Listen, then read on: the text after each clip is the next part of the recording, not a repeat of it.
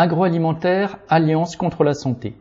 L'autorité de la concurrence vient d'imposer une amende de 19,5 millions d'euros à 11 trusts du secteur agroalimentaire et fabricants de boîtes de conserve, ainsi qu'à plusieurs associations professionnelles.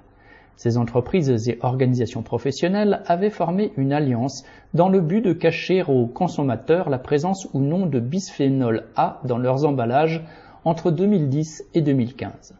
Le bisphénol A, responsable de cancer et d'infertilité notamment, est considéré comme dangereux pour la santé depuis 2000 et est interdit depuis 2015.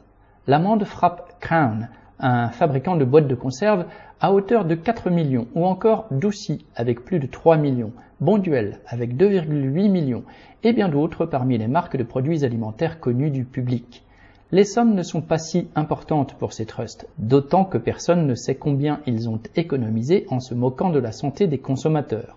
Inès Rabat